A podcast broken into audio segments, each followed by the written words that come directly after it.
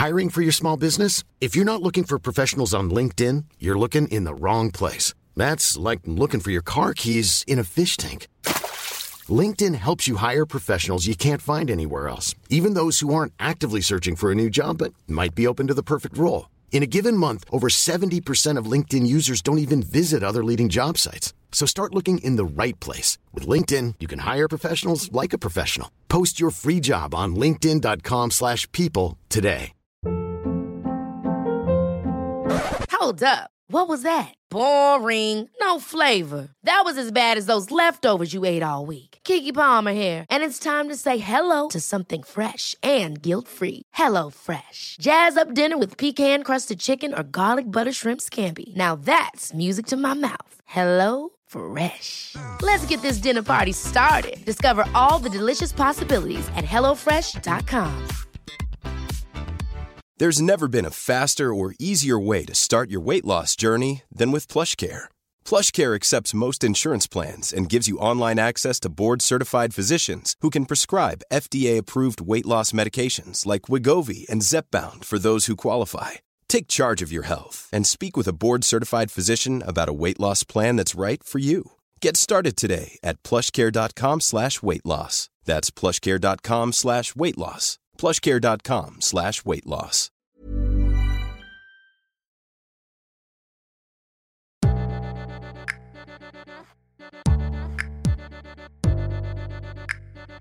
Pursuing your future doesn't end at 40. In fact, it may mark the beginning of knowing who you are, what you're capable of, and what you really want. But knowing what's next and how to get there can be a challenge, especially when old narratives play on repeat. Liberty Road is here to share stories so that you can consider your possibilities, pursue your purpose, and move into your future with intention. I'm your host, Nada Jones, and we're here to listen, learn, and liberate dreams one episode at a time.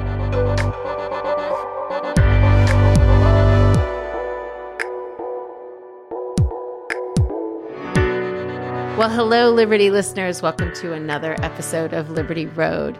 Today, you guys get to hear from Sharon Brown of Lotte 99. Sharon and I met years and years ago when she was kind of on the front end, if I'm correct, of launching this brand. And man, has she made a splash since. Let's get behind what is Lotte 99 and hear from the woman herself. Sharon, welcome to the show.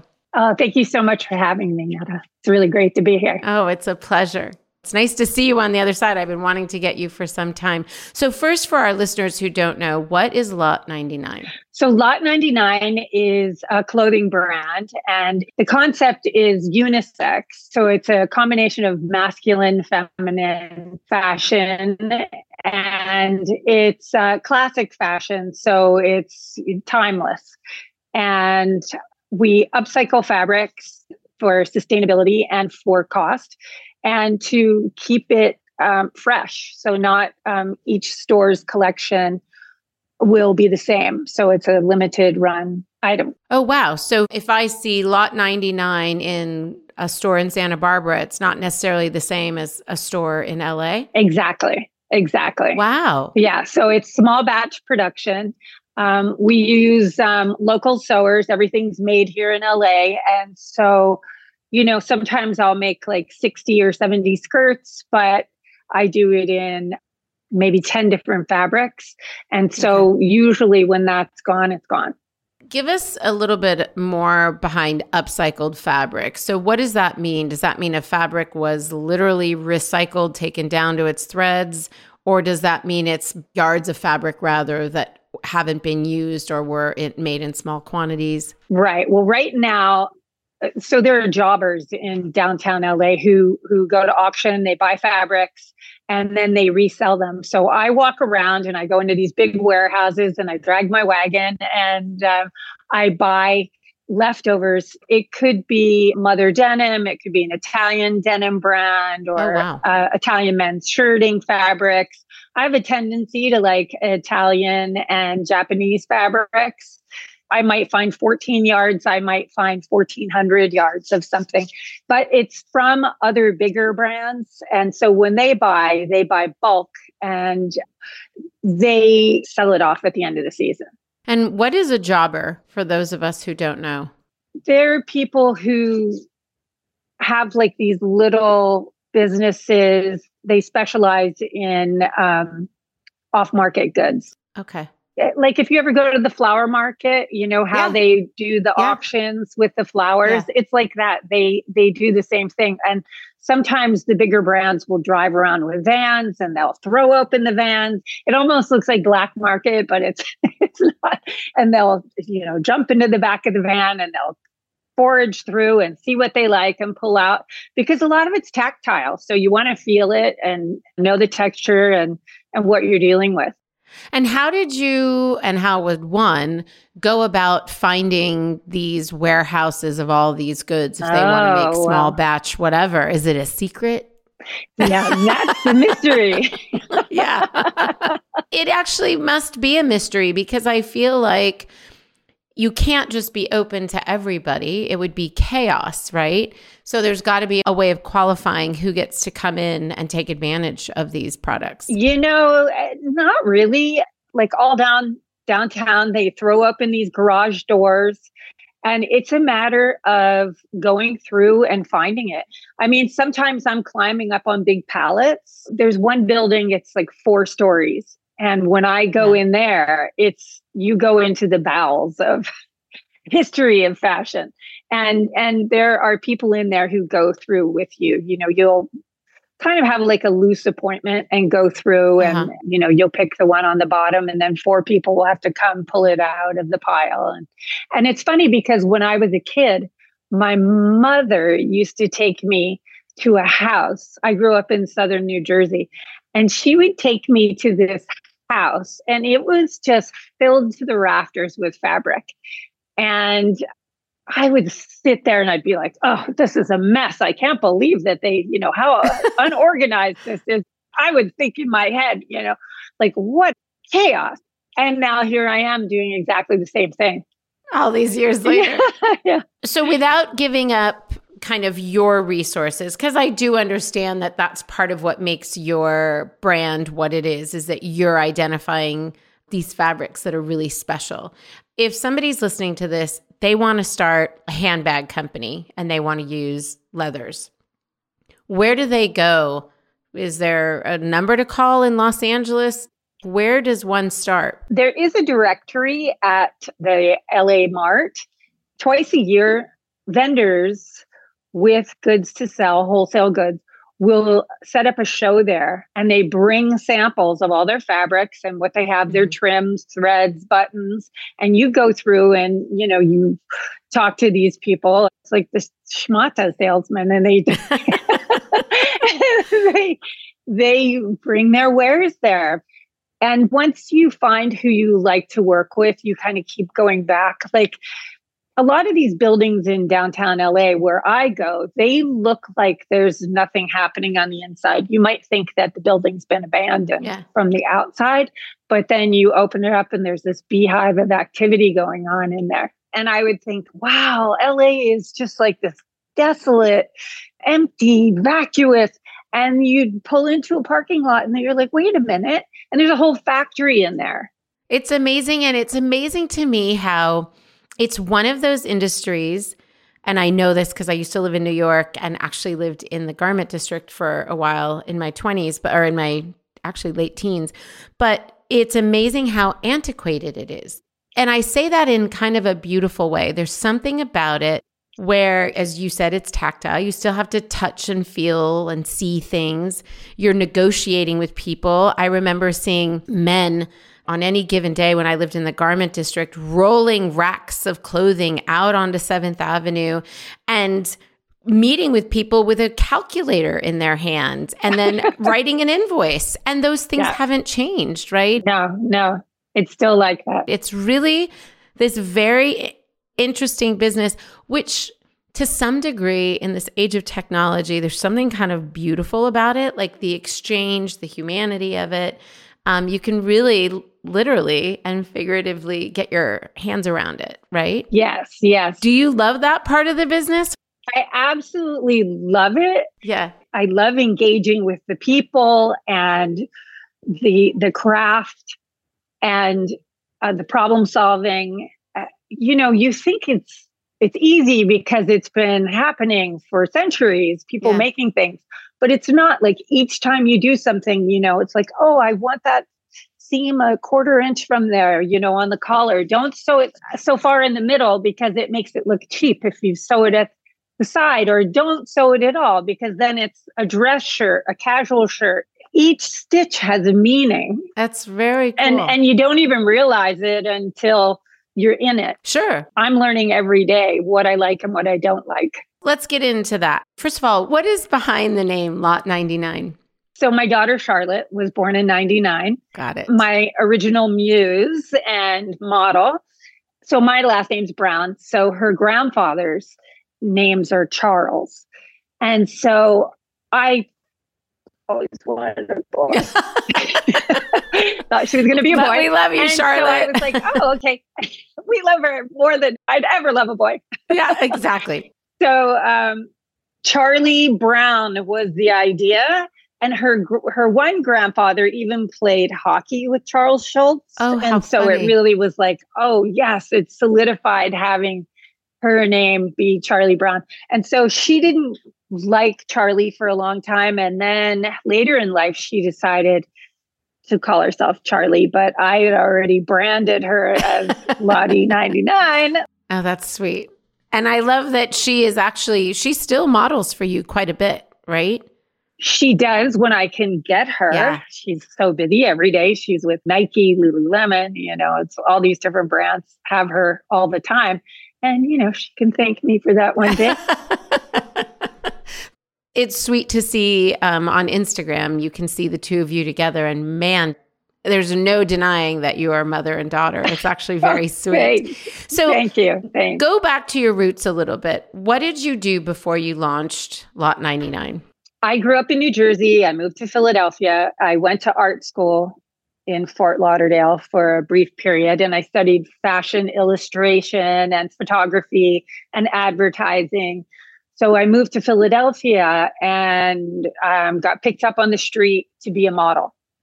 So I ran with that and did that for several years. And I always wanted to be a fashion designer. I was super persnickety um, about what I would wear. And in high school, I was wearing my $5 nightgown with my hiking boots and, you know, my old army belt that I would find. And there was no place really to shop in New Jersey. So you just kind of went with whatever you Right, right. and you tried to be creative. But my mom made all my clothes as a kid also. So I think that really influenced me. She was a home sewer and would make Christmas stockings. And my parents had a construction business.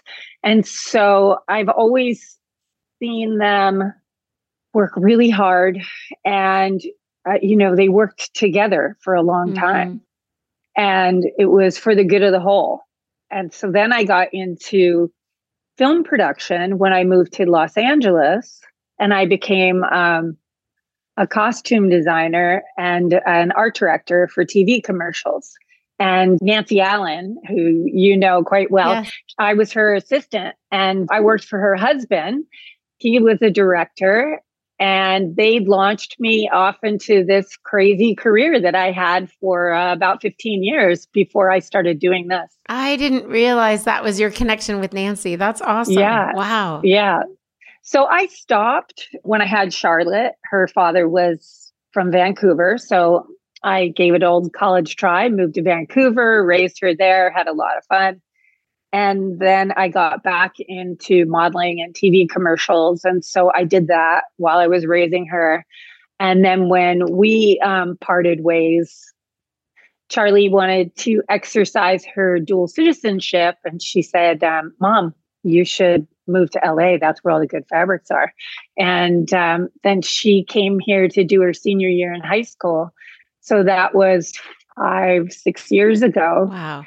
And we moved down right before all the All the crazy. all the natural disasters started happening. But um, luckily, I got a foothold here before that. So I've managed to keep the business stable Yeah. and, you know, keep riding the ship. Yeah. Well, and you have. I mean, that's about when I met you, when you had Yeah. moved back down. So I didn't realize that you were kind of new into town. I mean, it was your second time living here. But man, you have been through it. Right, right. Now I understand. It's okay. So you come back to LA, you're climbing mounds of fabrics, you're seeing all of this stuff, you're finally exercising this thing that you've been wanting to do, which is to pursue being a fashion designer. You, I assume, do what you just told us to do or advised us to do, which is you called the Mart and you sort of, you know, got some information about how you could access some of this stuff. What was your training though? Because you had talked about your education being in illustration and advertising. That's very different than than actually designing. So along the way, I would take courses in pattern making. So I went to um, the Philadelphia College of Textiles and Design. You know, I went to FIT. I took a class there. You know, it was a class here, a class there, and you know, I went to UCLA. I went to Emily Carr. So you know, I'm always learning. And as far as pattern making goes, there are people out there who are better at it than I am. And so I give them the vision and I give them what tools I have in my wheelhouse, and then they use theirs to make it better.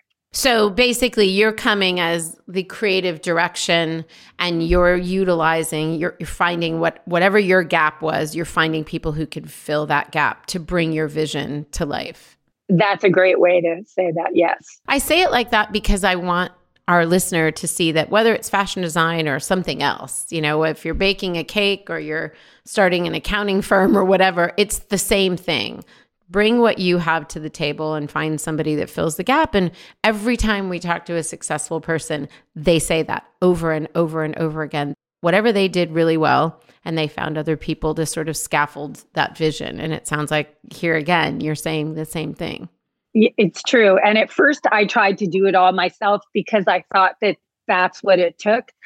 But coming from film production, everyone comes together and works for the good of the whole. And so you, you know, you have the costumer, you have the art director, you have the director of photography, and the producer and the director take all these people and put them together. You know, the lighting, the sound, and they they pick the cream of the crop and the people who work well together and that becomes the team and so once i finally applied that to my own business it was like my aha moment. Right. and everything's just gone so much smoother. I'm much happier and much more in control by letting it go with the control. I like the way you've come at entrepreneurship because I think a lot of us come at it thinking it's a solo project and it takes us a while to learn that we need all of these people to work for the good of the whole. And what you did is you basically had that experience. You knew what that was like. You you used the same exact phrase when you talked about your parents working together. So you kind of came into that knowing that it takes all of these people, it takes all of these cogs to sort of make this machine go. And so it seems like you had kind of a leg up bringing that experience into this solo entrepreneurial endeavor. Would you say that's the case? I think so. And in the beginning, Charlie was quite involved. And then she went and worked for someone else. She went back to Canada for, for a bit. And when she came back, you know, she really realized what a team looked like. Mm. And that made our working relationship a lot better. And she's also launched off into her own Charlie Beads, has her jewelry business that's killing it. And she's just assembled her own team. So now, you know, if anyone's watching who um, needs a gig, I have, a, I have an opening. actually, you you say that jokingly, but you you'll be surprised. And what is that gig actually just to be clear what that role was that she had? She was my founding board. I would say, well, what do you think of, you know, this? And most of the time, her answer, I would listen, but then I would still do what I wanted to do. Yeah. And I think that that's hard. And so we are doing a collaboration right now. But what I need right now is someone to do all the things I don't have time to do. I was going to say an assistant. Yeah, I need an accountant. Mhm. I need just someone to run around and help. I would love to find someone that I could trust to go out and say, well, you know, I need this trim. But it's such a visual thing. It's so subjective. It's almost like somebody It's has to work subjective. alongside you to really get your vision, or you have to find somebody that you trust their vision, you trust Right. their taste, and that's that's tough. That's I'm glad really you're tough. saying all of this because, again, I think the listener can see what this solo endeavor looks like. Even though you have pattern makers and all these other people, those are contracted people, I assume. They're not full time employees. So they can sort of see how you piece this together, how you need help in all these different areas, like you said, accounting, an assistant, somebody that can run out and get trims and other fabrics that you might need. But it's like you're cobbling it together as you go. Right. And what's so beautiful about you sharing that reality is that for those who are in the middle of it, just like you, they're like feeling validated. Okay. If Sharon said that this is how it's all working for her, then it's okay that it's all working for me like this as well. And conversely, for those who are starting, they understand that it's not a smooth path. It's not not a smooth road, Liberty Road. It's the reason that we call it that.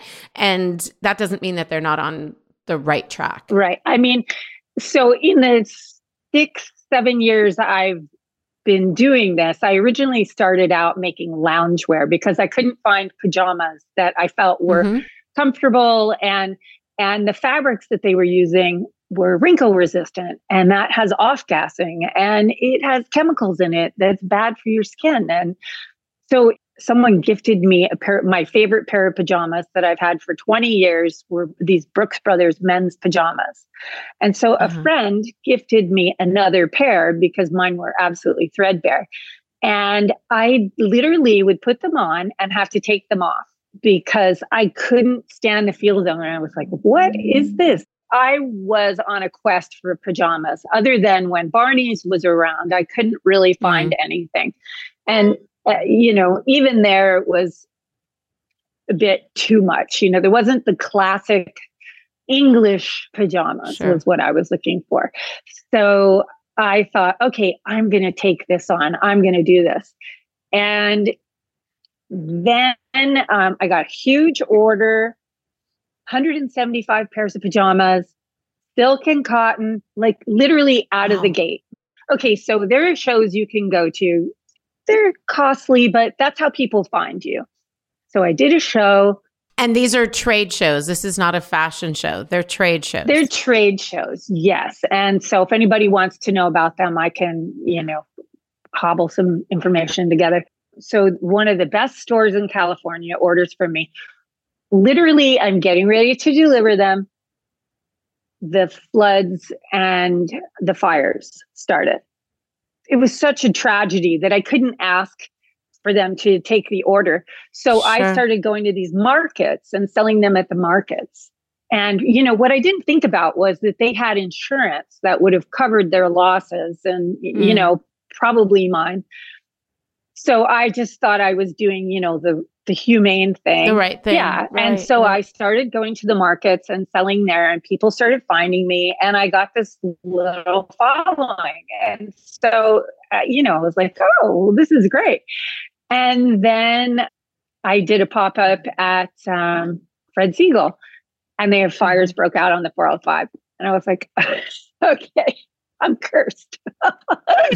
so I was like, That's so hard to get over when you're starting. It's like, how many more whammies can I take? so I right the ship again and you know I go to more markets and originally I was doing silk and silk is $20 a yard wholesale. So if someone Yeah. was to go into a store and buy the silk that I'm buying, they'd be paying like almost $40 a yard for it. As you do these markets, you have a lot of L&D and What's LND? Loss and damage. Yep. So, you know, then you're having to mark it down and you're like, oh, and then, you know, a button eventually will fall off. And it's like carrying around your closet with you. Sure. Then the pandemic happened. Wow. Sharon. my fabric was locked in um, my cutters. So I have a cutter and then I have sewers and then I have, you know, my suppliers. My fabric was locked in my cutters for seven months.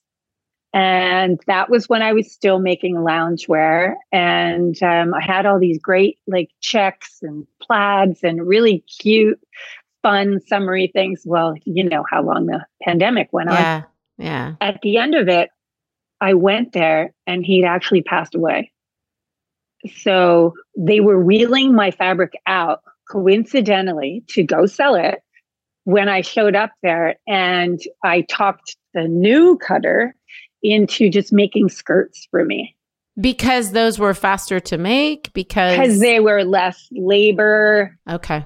faster to make. Yes, all of the it was easier. And my pajamas have 26 pieces and my skirts have a front and a back and two pockets. So it's like Right. I was like, I need to get out of this. You know, you've got baby in a corner here, and I have to come out swinging.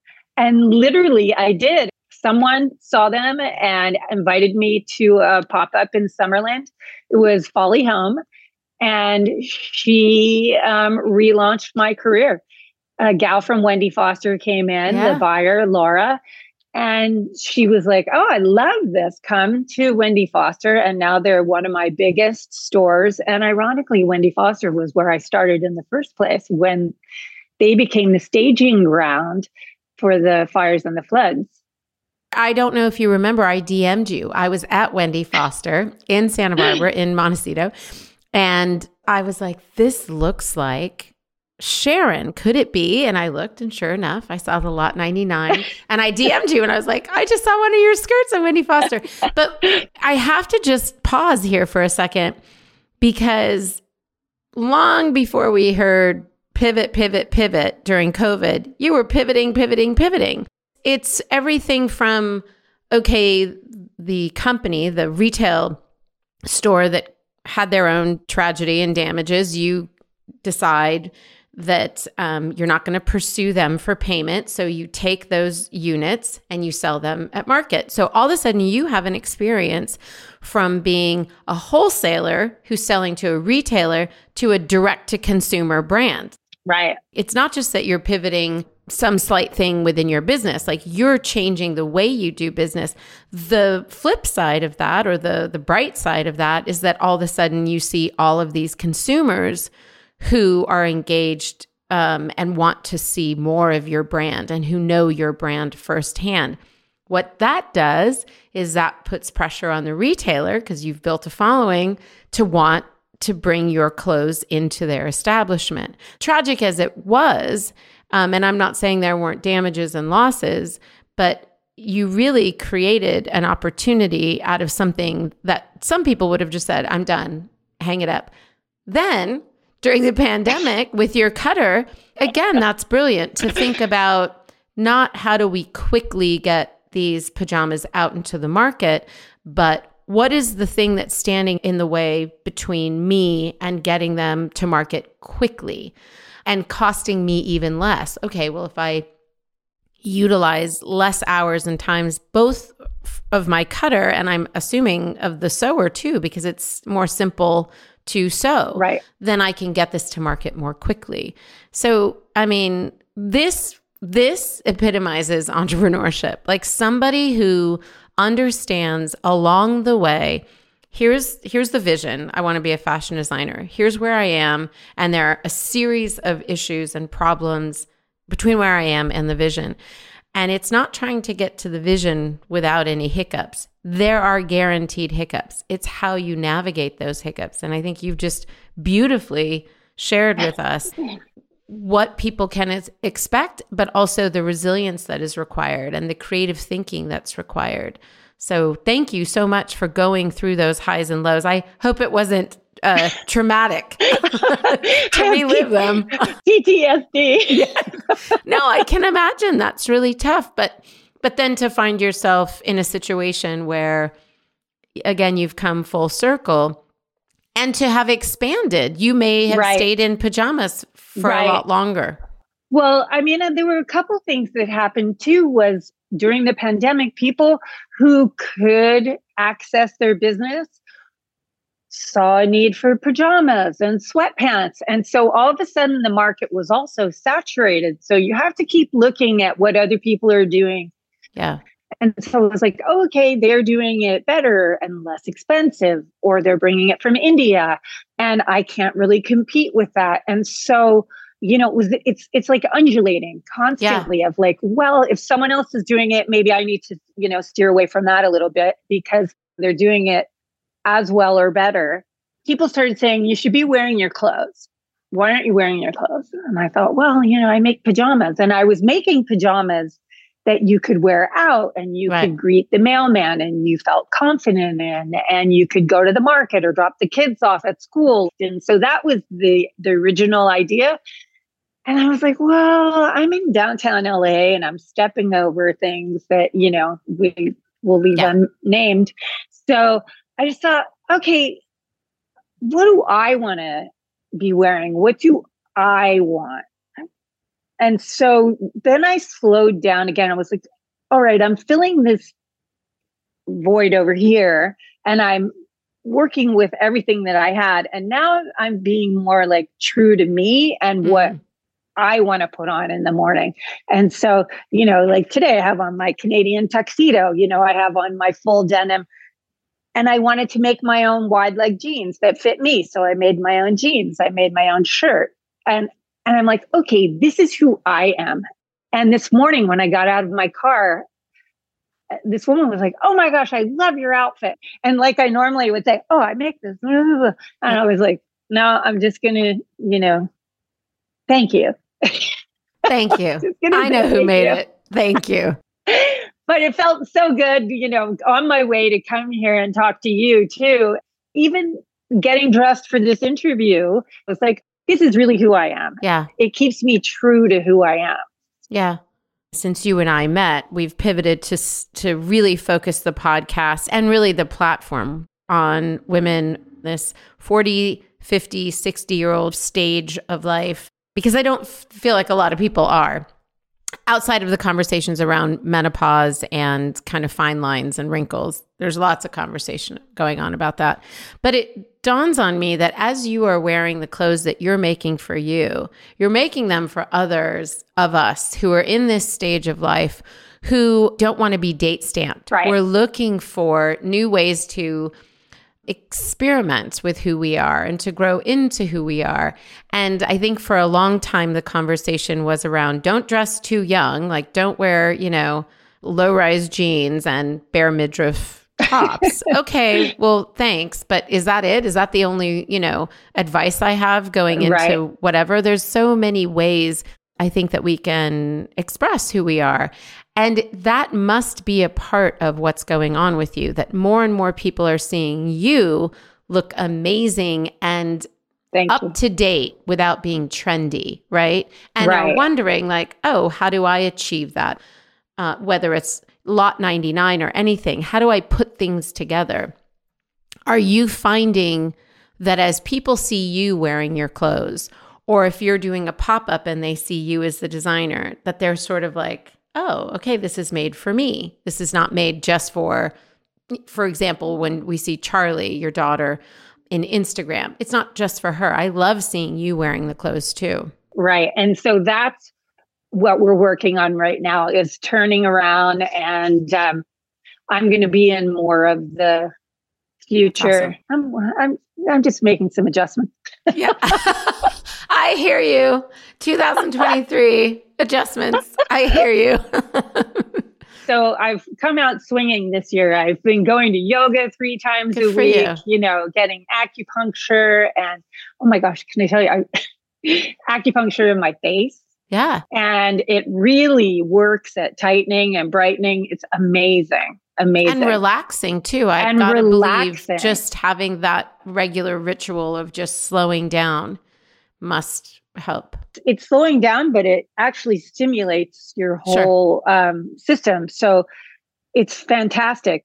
And it's funny, Charlie and I have, since we've been together in um, Instagram, she's a model.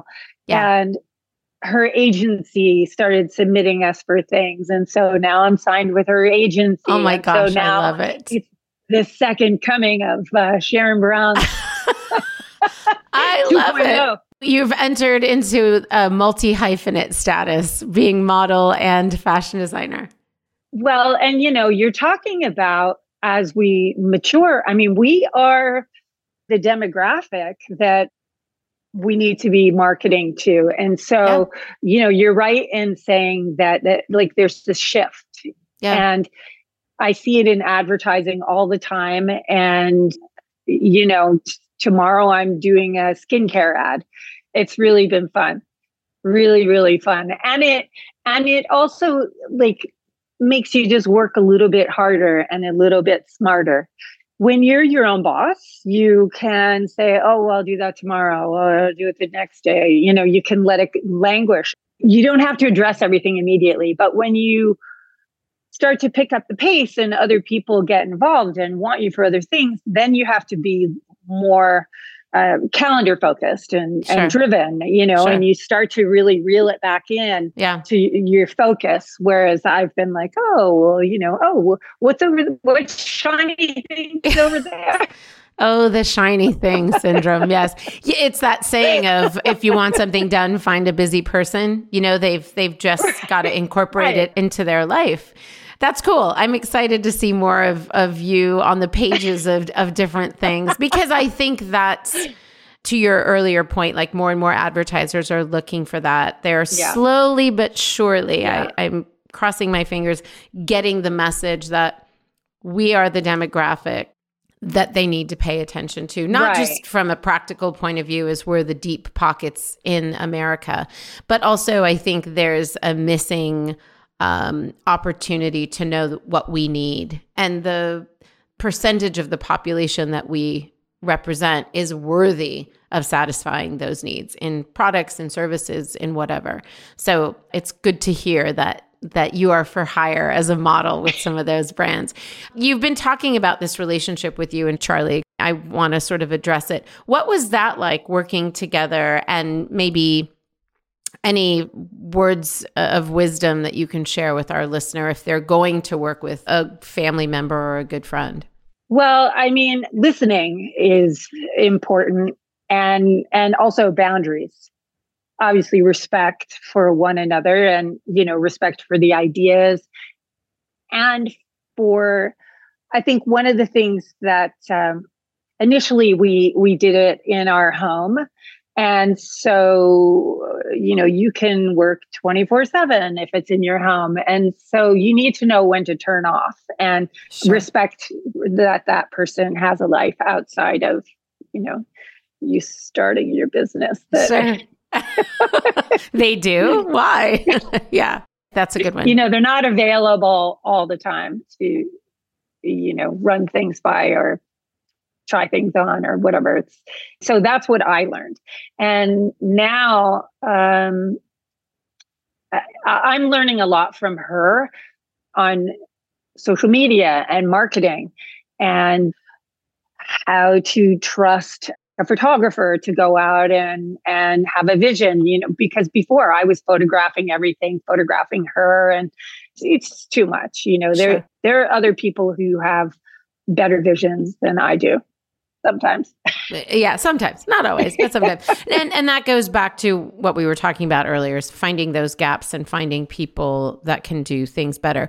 But I think we view a gap as a thing we don't know how to do or can't do. Sometimes a gap is just we're okay at it. We could even be pretty good at it, but we shouldn't be doing it because it takes us from being the CEO or the designer or the director or the head of whatever that vision is that we're creating. We are, after all, as an entrepreneur, we are driving that vision. And if somebody isn't nurturing the vision constantly, then we're doing a disservice to to the business. I think it's good to think about gaps as both things we can't do and things we ought not to do. That's really good. Yeah, yeah. Like if I brought in a stylist, she would have a whole different vision as to what I was creating. You know, she can add to it and Sure. layer it in a way that, you know, when I see Nancy Allan wearing my things, I'm like, oh, that's amazing. So I'm I'm constantly watching other people and how they're pulling it together as well. That's really cool. For our listeners, Nancy was a costume designer for years and is a, an amazing artist. And we'll do a link in, in the show notes just so people know who this Nancy is that we're talking about.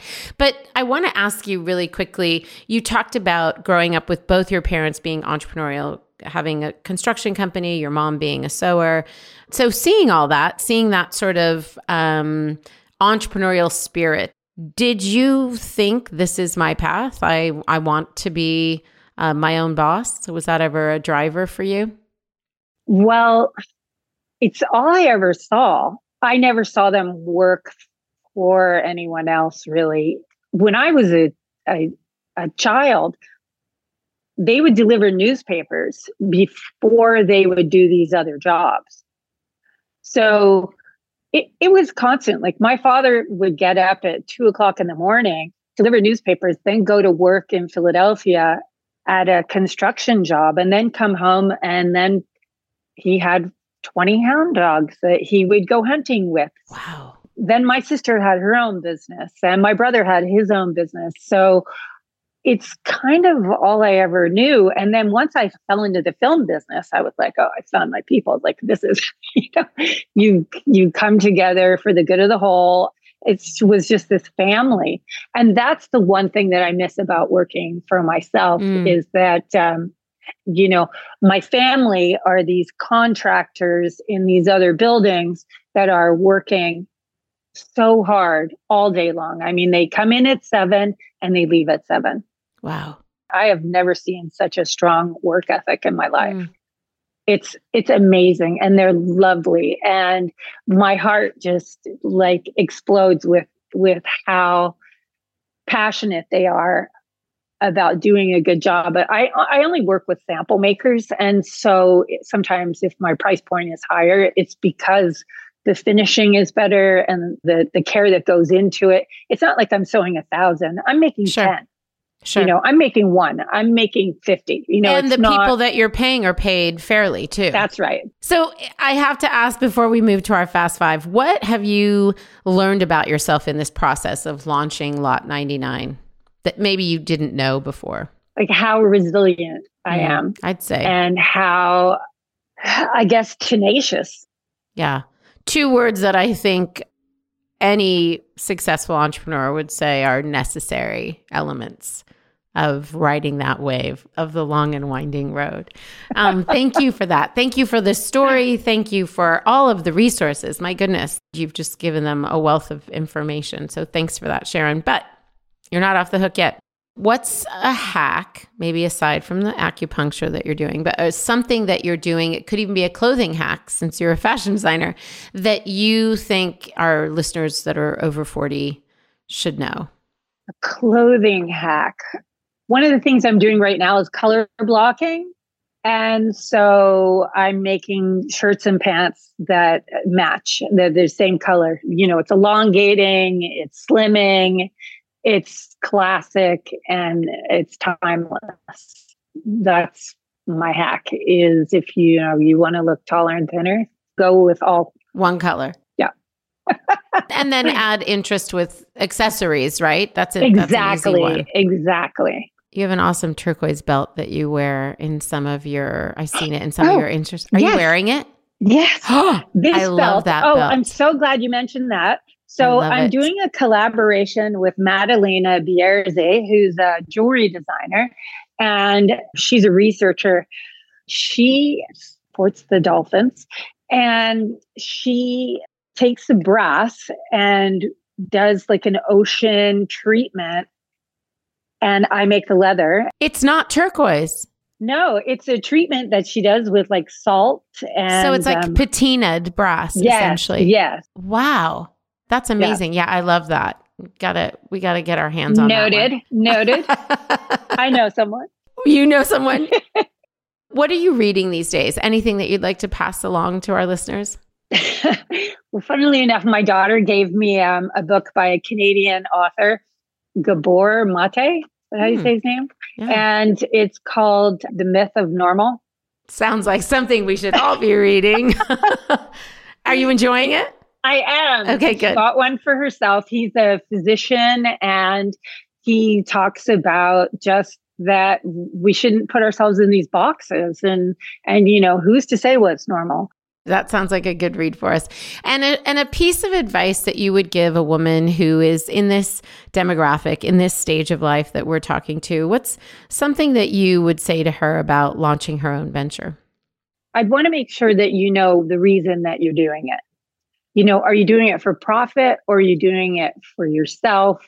And um, if it's for profit, see what other people are doing and find your your own niche. Find what speaks to you. Yeah, 100%. I think that goes back to knowing what your why is. And it's perfectly fine if that why is for financial reasons. Right. But I think there usually needs to be something a little bit more soulful behind that why to make that financial connection connect to other people. What is Yes. it that is so special about this that I'm going to exchange money for it? You know, I usually ask this question and I say, What would you say to the 20 year old Sharon about midlife? But you've got Charlie who is listening and paying attention. What do you want her to know about entering midlife? Because I think you and I had this narrative passed down that somehow we would be winding down by this time and the only thing we would want is grandchildren. And it's just so different. What do you want her to know? That it's not over till it's over. Yeah. And uh, don't be fearful. Yeah. every day is is a new day. It's it's just an adventure. And it is a road.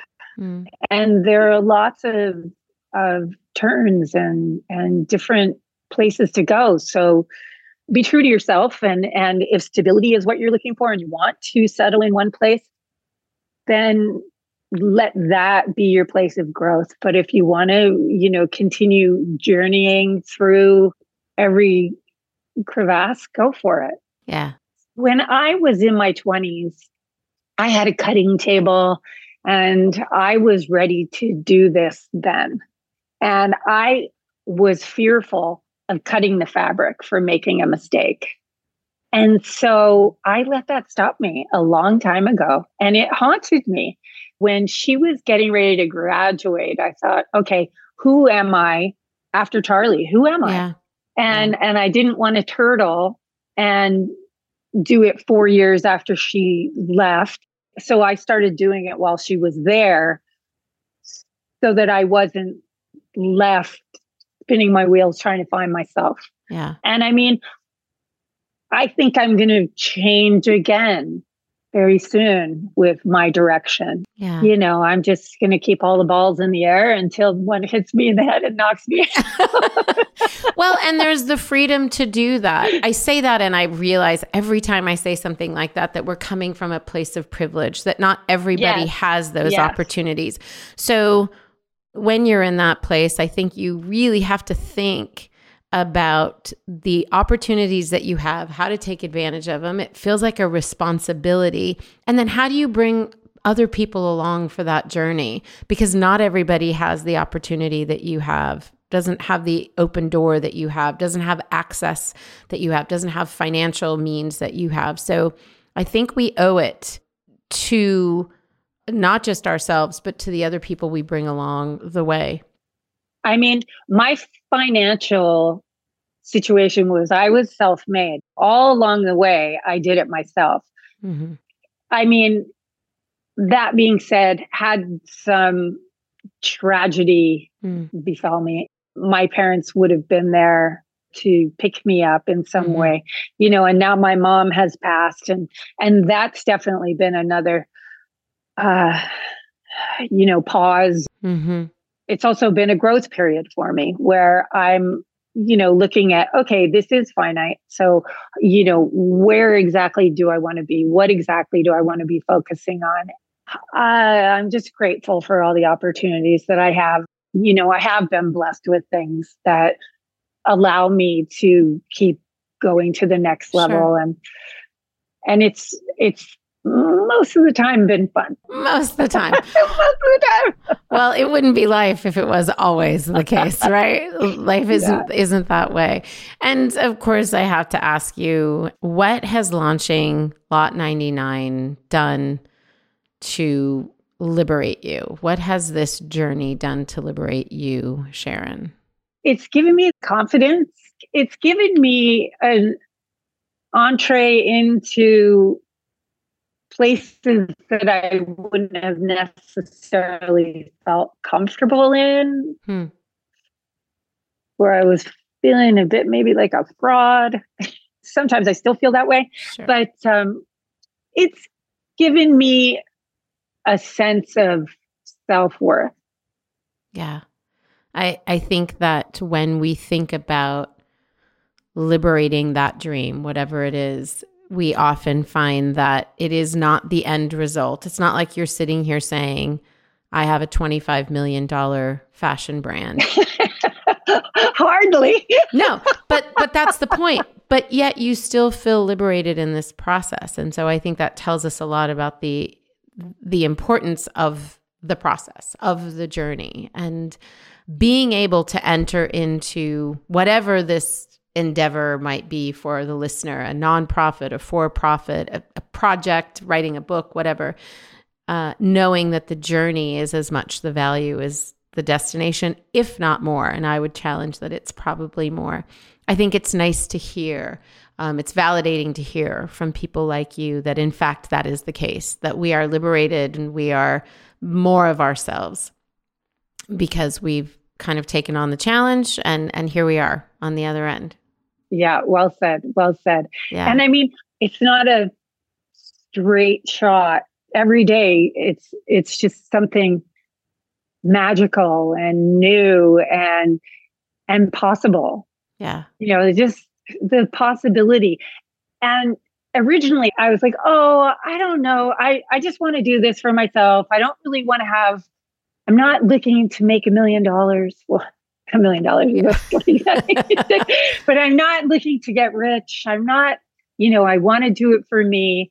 And then you start doing it and you're like, oh, well, maybe I could. Maybe yeah. I will. Sharon, you have that was the slowest fast five we've ever done and worth every single second. Thank you so much for that. Oh my gosh. And thank you for spending this time with me and with our listeners. I so appreciate it.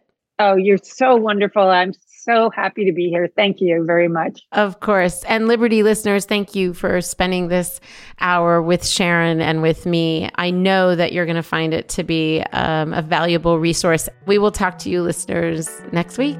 Bye for now. Thank you. Thank you so much.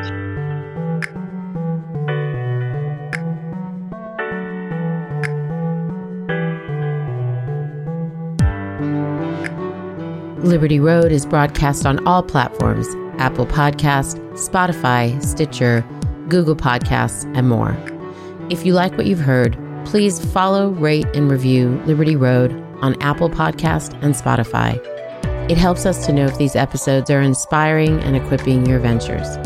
Liberty Road is produced by Nada Jones and Elizabeth Joy Wyndham, and music by Jordan Flower.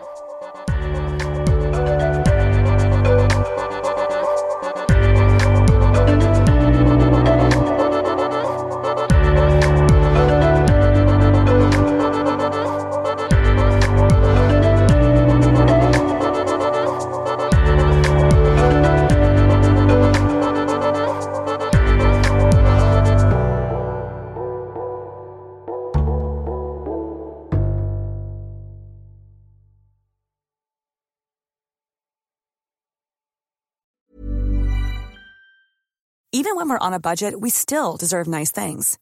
Quince is a place to scoop up stunning high end goods for 50 to 80% less than similar brands.